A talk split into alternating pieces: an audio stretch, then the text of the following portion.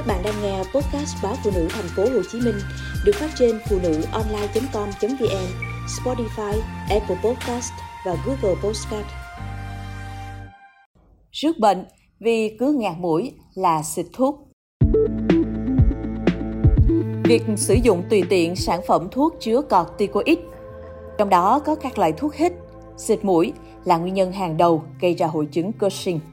Thường xuyên rơi vào tình trạng ngạt mũi, một năm nay, anh Nguyễn Hào, ngụ ở Hà Nội, gần như không thể ngủ nếu như thiếu các loại thuốc xịt. Trong lần kiểm tra sức khỏe định kỳ mới đây, anh đã được các bác sĩ cảnh báo về nguy cơ suy tuyến thượng thận, mà lạm dụng thuốc xịt mũi chính là nguyên nhân. Phần lớn các sản phẩm mà anh sử dụng đều chứa thành phần corticoid.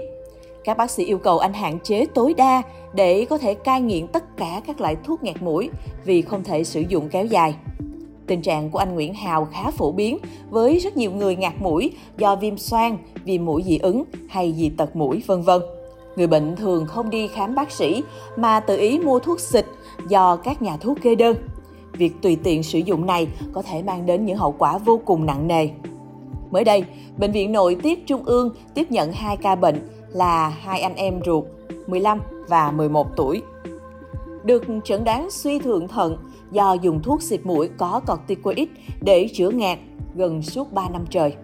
Khi nhập viện, cả hai bệnh nhi đều có gương mặt tròn, rậm lông, làn da mỏng, rạn da bụng và đùi màu tím đỏ. Phù hai chi dưới.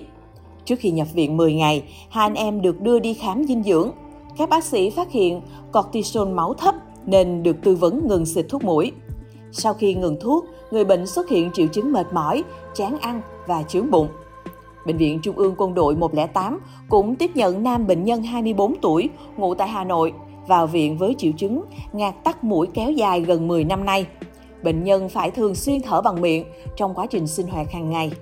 Tuy nhiên, ngoài các triệu chứng về mũi xoang, bác sĩ đã phát hiện bệnh nhân có những biểu hiện của hội chứng Cushing như rậm lông, mặt tròn đỏ, da mỏng, nhiều vết rạn da, yếu và giảm khối lượng cơ gốc chi, vân vân.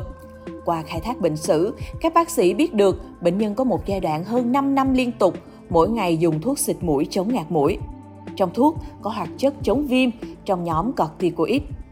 Bác sĩ Lưu Thúy Quỳnh, Bệnh viện Trung ương Quân đội 108 cho hay, việc sử dụng tùy tiện sản phẩm thuốc chứa corticoid, trong đó có các loại thuốc hít, xịt mũi, thuốc gia truyền không rõ nguồn gốc, là nguyên nhân hàng đầu gây ra hội chứng Cushing.